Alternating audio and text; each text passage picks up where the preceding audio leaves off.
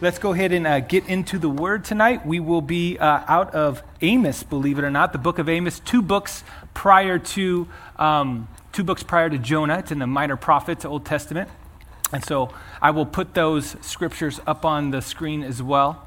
Um, so tonight's going to be talking about celebrating Christmas, or are we celebrating Christ?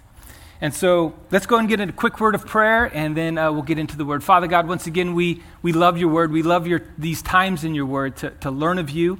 And again, we pray that by the power of your Holy Spirit, you would reveal your word to us, that you would open it up in new and exciting ways, maybe stir us up by way of reminder or by way of revelation, Lord. For the first time, maybe some of these scriptures have been revealed to us. And so we pray that our hearts would be open, that the soil would be soft, and Lord, that the seed of your word would penetrate deeply, it would take root, it would bear much fruit for you, Lord, and help us to mature tonight uh, pressing on to maturity and, and, and uh, growing in the inner man. We thank you and we praise you. We ask your blessing in Jesus' name. Amen.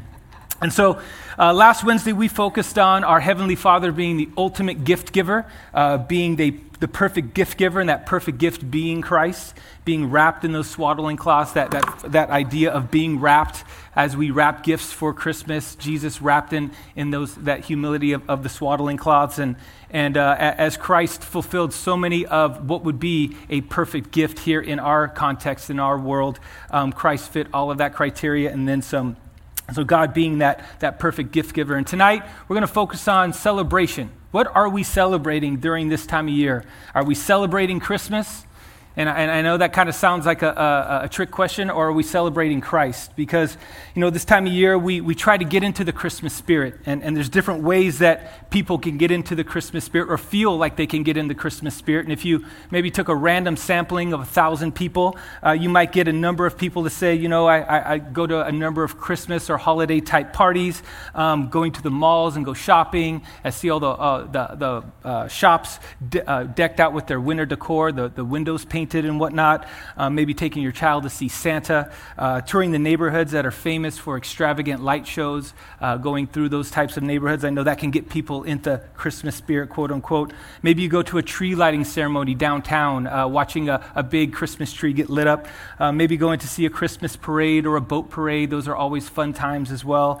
Uh, seeing people put reindeer antlers on their head. A couple of the kiddos had those on their head, and sometimes you see those on cars or the, the big reindeer uh, Rudolph's nose on a car. So all these things, we try to uh, see if it gets us into the Christmas spirit. And, and you know, the parties that you, you have to go to or you get invited to, um, you might go to an office holiday party, and those, those are interesting. Uh, a neighborhood party, maybe you hold Christmas parties yourself, or maybe go to a Christmas dinner or Christmas function here at, at, at, uh, at the church. Um, and so last year I counted, I went to five holiday parties. I went to five different holiday or Christmas parties, and one, uh, when I worked at the school district, we had one there, and then we got invited to one that was called Christmaka. It was half Christmas, half Hanukkah. The, the woman who held it was, was Jewish, and so she kind of blended the word Christmaska, and it was, it was just your kind of typical run of the mill party and, and, and, very nice gathering, and then three family gatherings, one of which we hosted. And, and each of these, you kind of feel an obligation to maybe uh, bring something, not come empty handed, uh, fulfill uh, the theme of the party if there's any, uh, you know, dress up theme, ugly sweater, what have you. If it's a work party, how much do I socialize with the people that I work with? That's always kind of an awkward social experiment. I was just in the office with you 30 minutes ago. Now we're at an office party. And, and how much do I socialize you? How much do I divulge of my personal relationships? And, and, and is that going to be held against me on Monday, especially when you're maybe socializing with your boss and, you know, uh, different, different types of activities are, are happening. And there's, there's some regrets that happen after some of those office parties. Um, some of the top regrets, obviously, are being uh, partaking of alcohol too much, getting intoxicated, maybe getting romantically involved with somebody in the office is probably a result of being intoxicated as well, and maybe saying something rude or obnoxious, start to gossip. And so these parties, again, are associated with Christmas and maybe termed as a holiday party, but really is it getting you in the holiday spirit? And so, you know, they re- people return back to work in embarrassment. Maybe they get reprimanded by human resources. Maybe even have a run in with the law. Some even spend the night in the office because the party got the better of them. And so, again, is this truly the Christmas spirit, or is this something that uh, people think they're getting in the Christmas spirit and, and celebrating Christmas?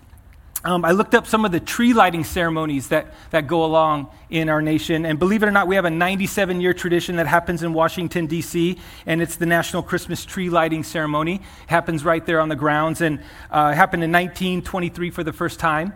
And I just started looking through some of the different things. I was wondering, did it have anything to do with the Lord? Did it have anything to do truly with Christmas? And I was happy to find in 1940, FDR condemned the war. He invoked the Beatitudes of Christ, and he exhorted uh, the belligerent nations to read the Sermon on the Mount. I, I thought, wow, that, that's phenomenal. That's, that's the, the meaning or the core of why we celebrate Christmas. And then it was interesting to note in 2016, Everyone that took the stage that evening, from President Obama to the musical talent, had the opportunity to shine a spotlight on their personal connection with national parks. And I was like, well, that doesn't seem to connect with Christmas, but okay.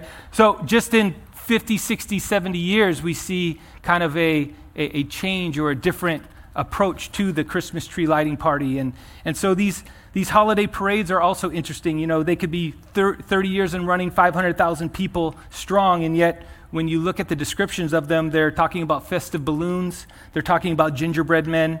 Uh, they might be looking at Mrs. Claus being uh, drawn by a horse drawn carriage, or jingle bells are handed out to ring in the magical season. Um, you know, the Target Holidazzle party or, or parade in, in, Minneapolis has 300,000 people on a yearly basis, and they tout a high tech uh, show of special effects. Again, no mention of the Lord, but this is again the world's way of celebrating, quote unquote, the holiday season or, or Christmas. Disney parks, they go all out. They have uh, Scrooge McDuck, uh, Mickey, Minnie, Donald Duck. They have all of their characters on display, no doubt, in, in Christmas regalia, but has nothing really to do with the heart of Christmas. If you start to look at the holiday songs, if you turn on the radio, walk through the stores, you hear songs like All I Want for Christmas Is You by Mariah Carey and Rocking Around the Christmas Tree, Jingle Bell Rock, Santa Baby. All these different songs that really, again, um, are, uh, are based on what we would call the Christmas season, but completely empty and void in terms of any type of spiritual connection. And the list of characters that are associated with Christmas are, are near endless. Um, of course, the little drummer boy, Scrooge, uh, Frosty the Snowman, so forth and so on. So, the list of holiday activities, I could go on for, for probably another 30 minutes. And yet, all of these things really are empty and void of any substance, of any true relationship with the Lord. And it's sad because so many people believe this is what gets them in the quote unquote holiday season or the Christmas spirit. Um, we maybe even have some Christian brothers and sisters uh, substitute the, the true meaning of Christmas, the true celebration of Christ's birth for some of these activities. Now, let me, let me preface this. Going to these things or participating in these activities, there's nothing wrong with them. It's not sin in and of itself. What the, the message is for tonight is what are we truly celebrating? Because if those things are starting to take the place of our worship of the Lord during this time, uh, then we have uh, some scripture that will shed some light as to how God felt about his people of Israel back during the 700s or so. So we're going to go ahead and turn to Amos chapter 5. And before we do, just a little background on Amos. God raised up Amos to be a prophet right around 760 to 750 BC. And he was a herdsman, which is a lowly uh, social status. He was a herdsman in a small town of Tekoa in south of Judah. And by the way, Tekoa means trumpet.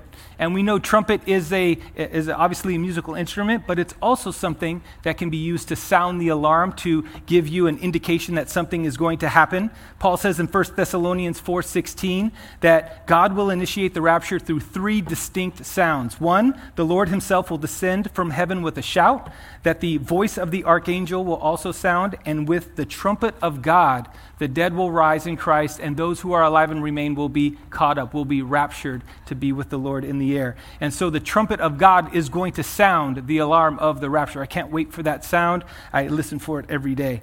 You could say that Amos was being used by God in this way to uh, be sort of what we call a modern day whistleblower. He's giving them a trumpet, a sound, an urgent call back to repentance and, and, and showing their, their false religious system, their vain worship. Uh, the Holy Spirit, through Amos, is interestingly enough spotlighting and condemning their positions of power and influence that they, they had gained on the backs of people who were less affluent and less capable of defending themselves. You can read that in Amos as if you would like to study on yourself. The people of Israel also had devoted themselves to, uh, like I said, uh, uh, they were devoid of love, a false religious system. They weren't worshiping God in spirit and in truth, they were worshiping Him in pretense. And so they would engage in religious activities with no authenticity, with no genuineness. And so they were paying God lip service, or what we will also see as eye service. They were trying to appear uh, as if they were worshiping God, but they were falling very, very short. So that's where we pick up. We're going to be in Amos chapter 5, verses 21 through 24. And I'm going to caution you the first four words, very strong language. I hate, I reject your festivals, nor do I delight in your solemn assemblies. Verse 22 Even though you offer, to, uh, offer up to me burnt offerings and your grain offerings, I will not accept them. And I will not even look at the peace offerings of your fatlings. Take away from me the noise of your songs. I will not even listen to the sound of your harps. Verse 24, but let your justice roll down like waters and righteousness like ever flowing, like an ever flowing stream. So imagine the shock and the awe the people had when Amos Amos prophesied these words. God, yes, said, I hate. We think of God as a God of love, but God, in this sense, is saying, I hate.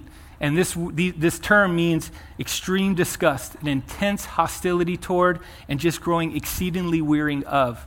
He was, had an intense hostility towards this vain form of worship, this vain form of festivities. The Holy Spirit, through Amos, provides insight into the mind and heart of God. And again, if we think of God as love and we don't think He can hate, then we have to take a little deeper look into the scriptures. God can also be a jealous God, and He's not jealous like we are, like if we're insecure or we have some form of selfishness involved in our, in our jealousy. God is jealous for us because He wants that true relationship with us so that we can reap the blessings of what that relationship would have for us. And, and that way we can glorify Him because He is deserving of that glory. and, and God hates sin so much God does hate sin so much that he became sin. He who knew no sin became sin on our behalf that we might know the righteousness of God. God hated sin so much that he erased it himself by becoming sin through the, in the form of Jesus Christ.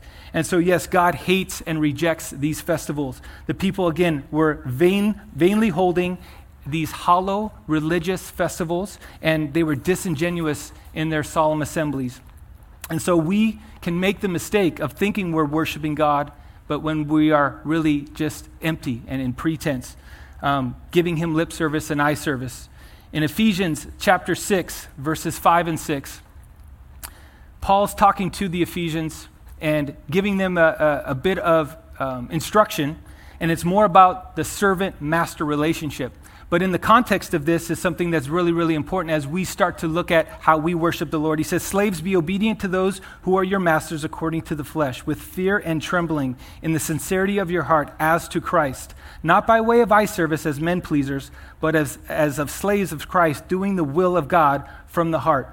Paul, in the context of this kind of servant master relationship, he is talking about integrity. As we worship the Lord, we are to worship the Lord with fear and trembling, with reverence. There is a, uh, a fear and a trembling, there is a, a reverence that needs to be present when we're worshiping the Lord that, that screams authenticity.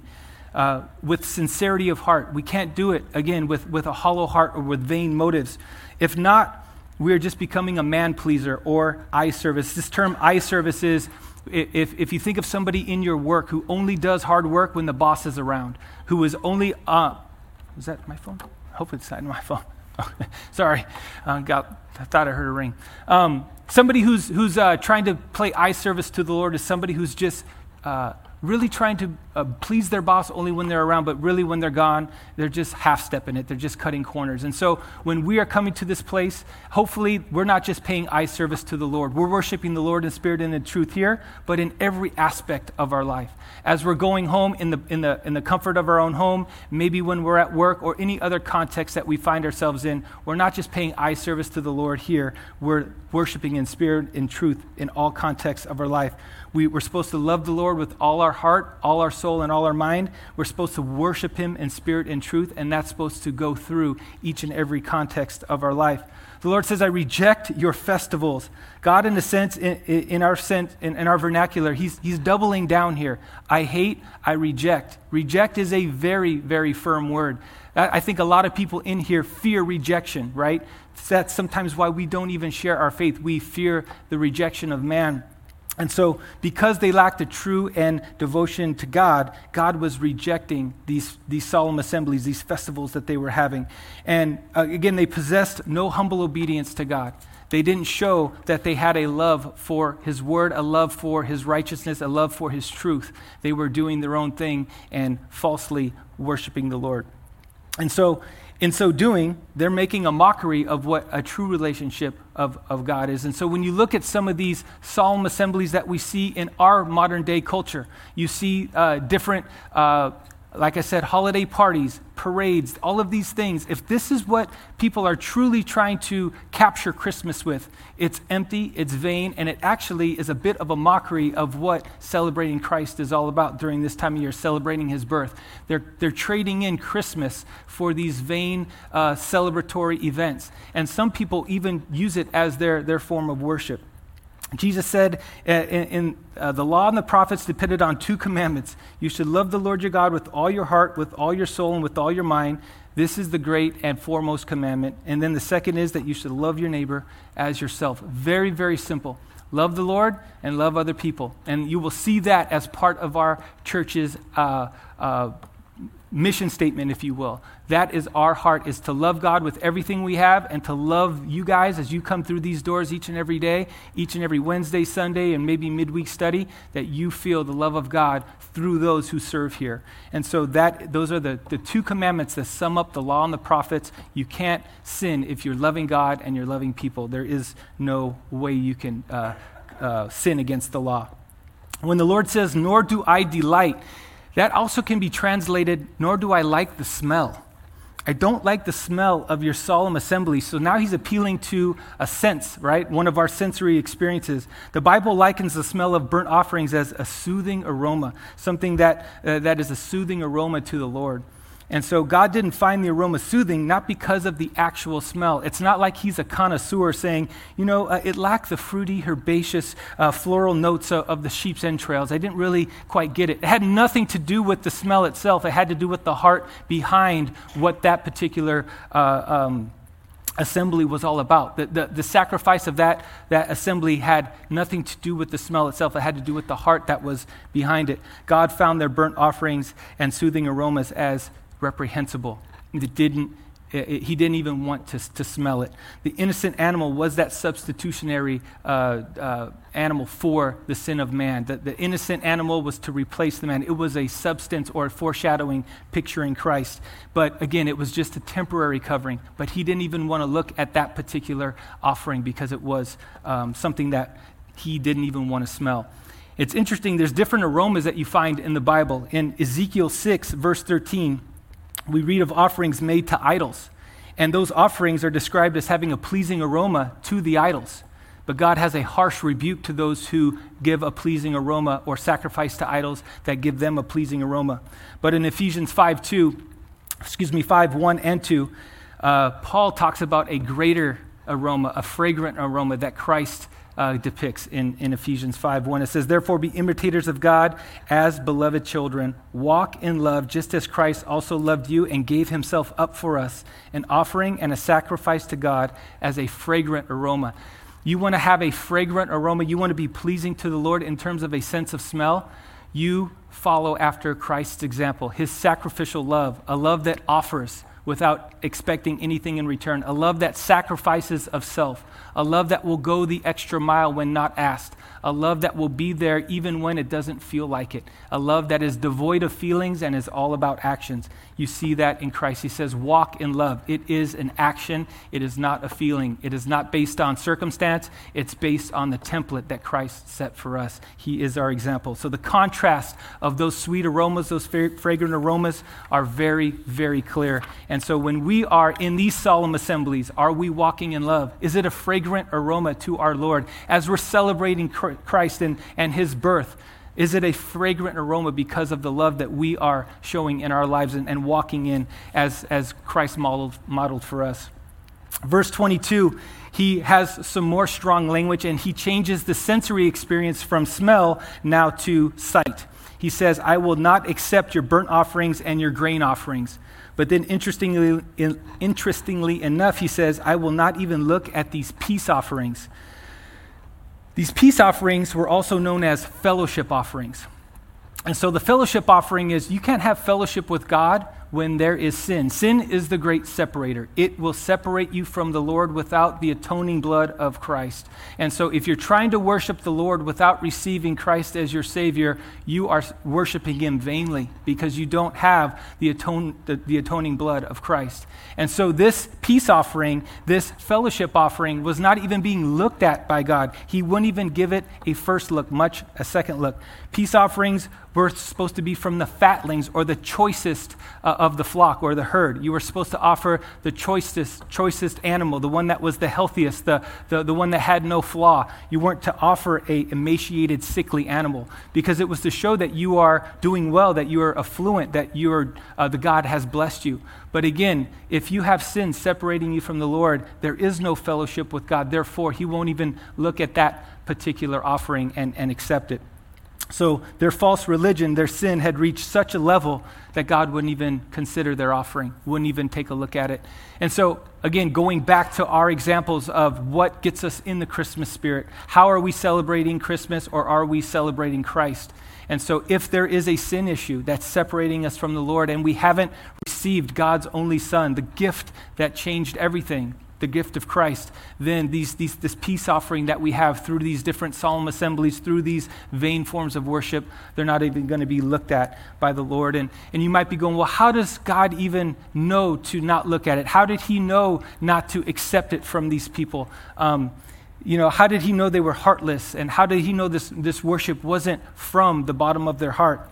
And we look in Luke chapter 16 uh, did I skip one? Oh, you know what? Maybe I didn't have that one up there. I apologize. Didn't get this one up. So if you want to follow along in your Bible, Luke chapter 16, and maybe keep your hand in Amos. Luke chapter 16, verse 15.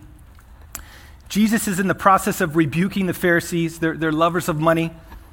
Uh, they, they love their material wealth. He says, You are those who justify yourselves in the sight of men, but God knows your hearts. For that which is highly esteemed among men is detestable in the sight of God. And so when, when men try to, or men or women, try to worship God vainly in pretense, and they're trying to do it to appear as men pleasers, trying to do it in a way that makes them look good. God sees the intent of the heart, He understands the depths of man's heart. And so when we try to do that, uh, as the Pharisees did, He will call us out. And as Amos says, or God through Amos says, he will not even look at our offering. He won't even, not even talk about accepting it, he won't even give it a look. And so, self righteousness, uh, the outward man, um, it, it, really can be an abomination and detestable to the Lord if we don't have the, the atoning blood of Christ as our, as our, uh, as our way to, to have a relationship with the Lord.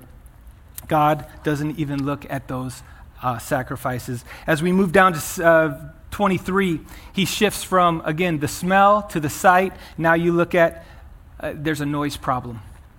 Verse 23 Take away from me the noise of your songs. I will not even listen to the sound of your harps the noise of your songs. And, and, and this is an interesting word choice because, again, when we get back to the Christmas music that we hear on the radio, the Christmas music you hear in stores, so much of it has nothing to do with Christ.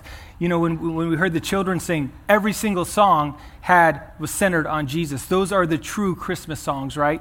But then you hear so many other songs that have nothing to do with Christ and have, th- have things to do with winter wonderland and Santa and reindeers and, and jingle bells and things of that nature. And they're so void of anything spiritual, yet people get in the Christmas spirit and think they're celebrating Christmas by singing these songs. Again, there's nothing wrong with these songs in and of themselves if they are just, you know, uh, in, in their proper place. If you have Christ as the center of your heart and the center of your Christmas season, no problem. But if this is how you're celebrating Christmas, the words of Amos I think, are going to be applicable. It says, Take away from me your noise of your songs.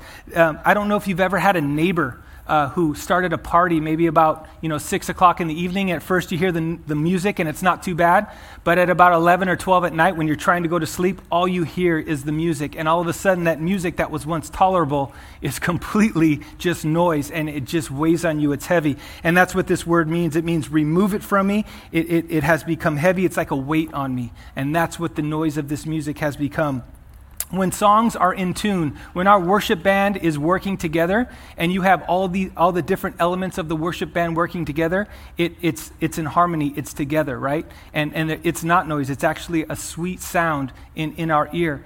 But if we had the worship band playing in two different keys, or uh, two different members of the worship band were playing two different songs, it would be clashing. And so again, when you're trying to worship the God, worship the Lord with loveless and empty heart, um, those two things are, are mutually exclusive. You can't worship God under pretense. And so it's like trying to play two different songs at once, they clash. And so that's what's going on here. It just becomes noise. Uh, th- this vain form of worship had become noise to the Lord. And, and we get a, a, an inclination of what, uh, how we can be, again, a, a noise to God in, in, maybe a different context, but Paul gives us an, an insight in chapter uh, 13 of 1 Corinthians, the famed love chapter. He says, If I speak with the tongues of men and of angels, but do not have love, I have become a noisy gong or a clanging cymbal. Are you starting to see a theme, a recurring theme here? Love is the recurring theme. And as we continue to uh, exhibit the agape love that Christ will, will instill in us as we come to a right relationship with Him, uh, we will stay away from being a noisy gong or a clanging cymbal. If we do all of these things in false pretense, we will become that noise or that sounding cymbal. Songs of praise, when sung from the heart, are a sweet sound in God's ear. So when we're worshiping in spirit and truth as corporately or even individually, it's a sweet sound in the Lord's ear. Paul tells us in, in Ephesians, he says, Don't be drunk with wine, but be filled with the Spirit and then the emanation of that spirit, uh, of being filled with the Spirit, is speaking to one another in psalms and hymns and spiritual songs, making melody in your heart. And then we become a thankful people as a result of that but we start to have uh, the, the, manifestation of the Holy Spirit in our lives starts to become psalms and hymns and spiritual songs. We speak to one another in those ways. And then all of a sudden we have a song playing in our heart. I don't know if you've ever woken up with a song on your heart and it wasn't there when you went to sleep. That's the Spirit working inside you. Your spirit is praising the Lord. And so when you have the Spirit of God in your life, in your heart, you will make melody in your heart to the Lord. And so that's what God desires. That's who our Lord, uh, that, that's what our Lord desires, and that's why He came. He wanted that personal relationship with you.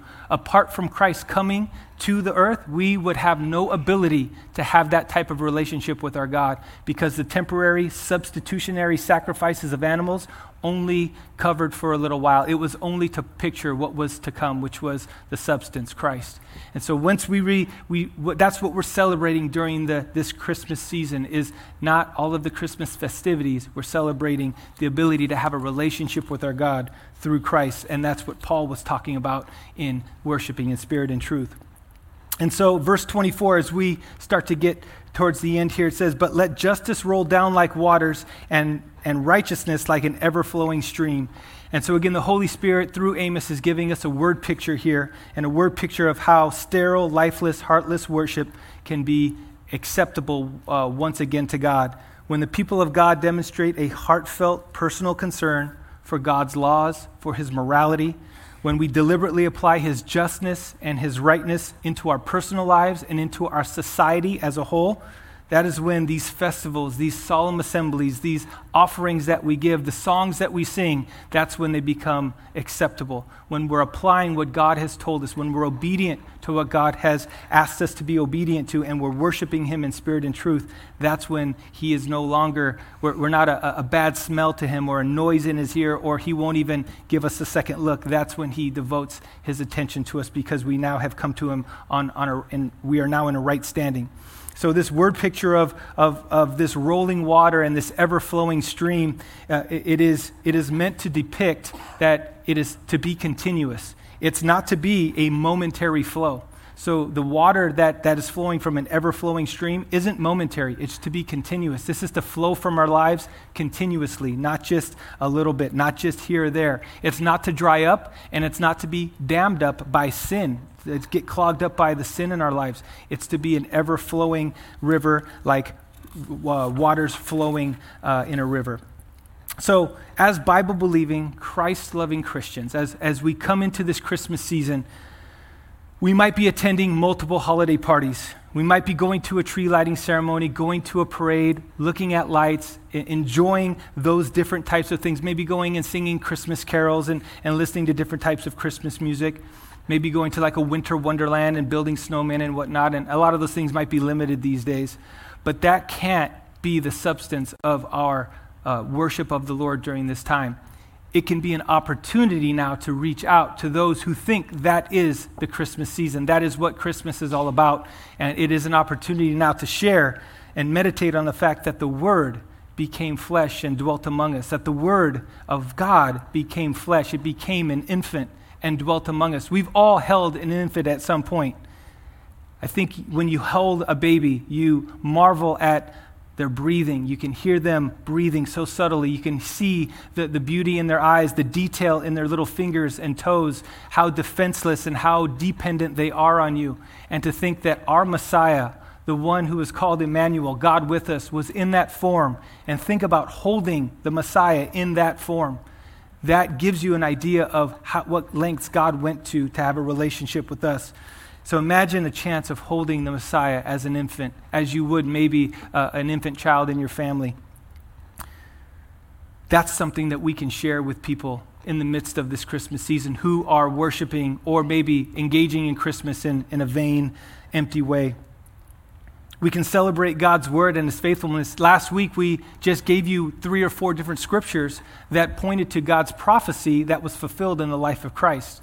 So, therefore, God's word is true, it's accurate. We can celebrate that this time of year because Christ came, because God was faithful to fulfill the prophecies that he foretold hundreds and hundreds of years prior in, through prophets uh, of old, that Christ fulfilled those, those prophecies. And now we have a cause to celebrate even more so because God's word is true, it's accurate. So, what he says is about to come, what will come, will come to pass. We can celebrate that. And, and do we truly get that the day of Christ's birth changed everything? If you tell somebody today's date, December 16th, 2020, you're indicating that Christ was born about 2,020 years ago, right? Everything that we do in terms of our date is, uh, goes back to the birth of Christ, whether people like it or not. I know they want to take Christ out of Christmas. I know they want to take Christ out of the, the public square, but they can't change our, our month and our date because that does point back to when Christ was born. And so when we sing songs of worship and honor and praise and celebrate God, we need to commemorate his birth. We need to express our love in a true and a honorable way to the Lord. And again, if we mix in a song here or there that, that is of the world or maybe has you know, no uh, connection to the Lord, again, it is a time to show that we can worship in spirit and truth. And, and, and again, share that with somebody who doesn't know any better. And then we can avoid the blunt rebuke that the people received from God through Amos, the prophet Amos, when he says, I hate and I reject your festivals. May it never be for us. May he be pleased with how we celebrate him during this, uh, this year. The solemn assemblies, the, the tree lighting ceremonies don't have to be vain and empty anymore. We can start to dwell on the beauty of the Lord and that he is the light of the world, that the Christmas lights that we do enjoy represent the light of the world coming in to the, to the world. What's interesting, if you go three verses up, verses 18, 19, and 20 in, in Amos, you realize that the people that are being rebuked were longing for the day of the Lord. Verse 18 says, Alas, you who are longing for the day of the Lord, for what purpose will the day of the Lord be to you? It will be darkness instead of light. See, these folks thought that they, because they were Jewish, because they were of, of, their heritage, they thought they were safe and secure. They thought that the day of the Lord, that the Lord would then establish the people of Israel and Israel through uh, the coming Messiah. And what should have been a comfort to them was now a terror to them. It was false security. And so many people have that false security now. They think they're a good person.